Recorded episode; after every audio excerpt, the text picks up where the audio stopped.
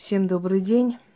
Хочу по просьбе зрителей показать, как я завариваю армянский кофе, вообще рассказать про армянский кофе, поскольку э, в основном мы ставим в фортуне армянский кофе. И я хочу объяснить технологию изготовления кофе. Э, еще со средних веков, с Африки, вот эта культура была привезена в Армению. Э, через некоторое время оно появилось и в Османской империи.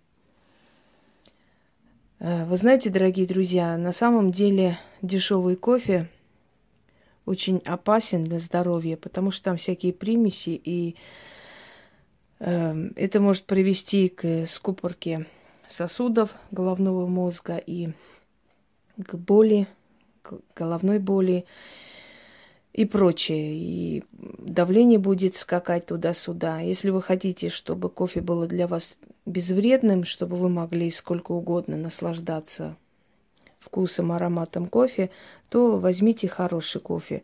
Сейчас э, есть и хороший кофе. Это кофе из Бразилии, итальянское кофе, испанское, то есть э, нормальной да, обработке. Но поскольку в России не так легко и просто находить вот эти все марки, то вот вам э, мой совет. Армянский кофе «Рояль». Он должен быть, по крайней мере, у вас магазин наверняка есть кавказский, кавказских продуктов или армянский магазин. Можете набрать, может быть, даже магазин э, армянских продуктов, э, то есть магазин онлайн – привозят они домой.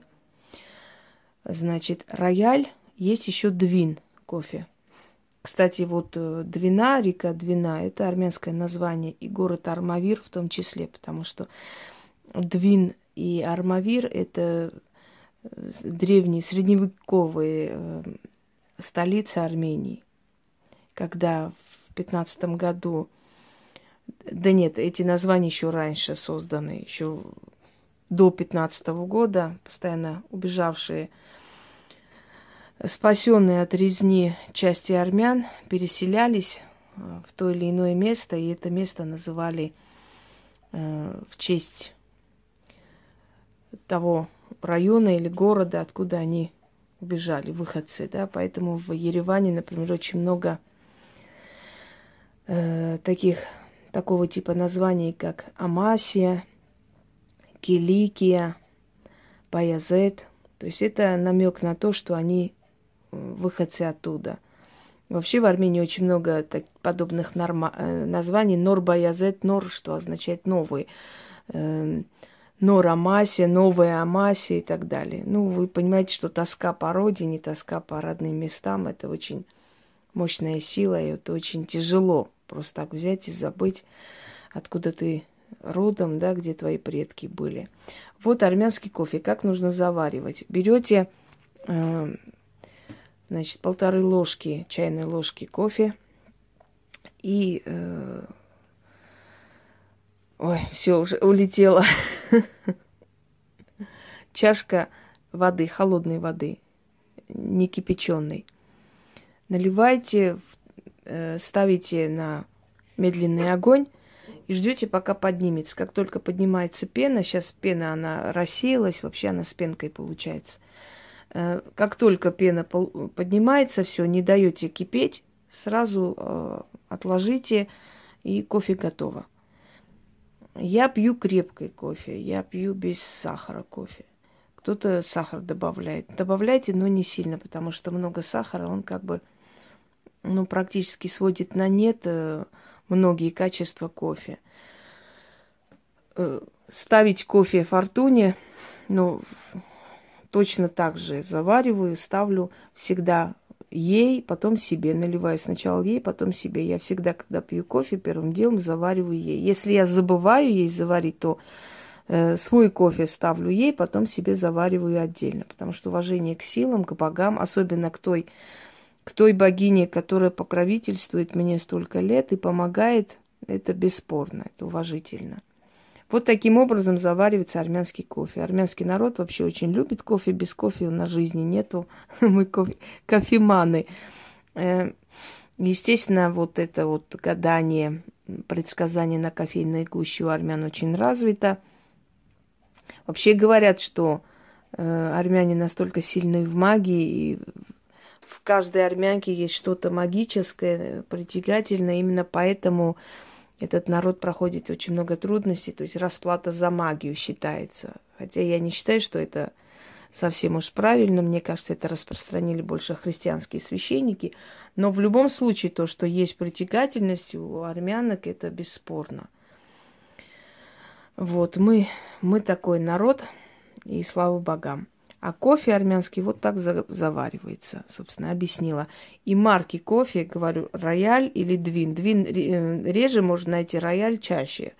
Там, где продается табак, э, благовония и прочее, там обязательно есть и армянский кофе.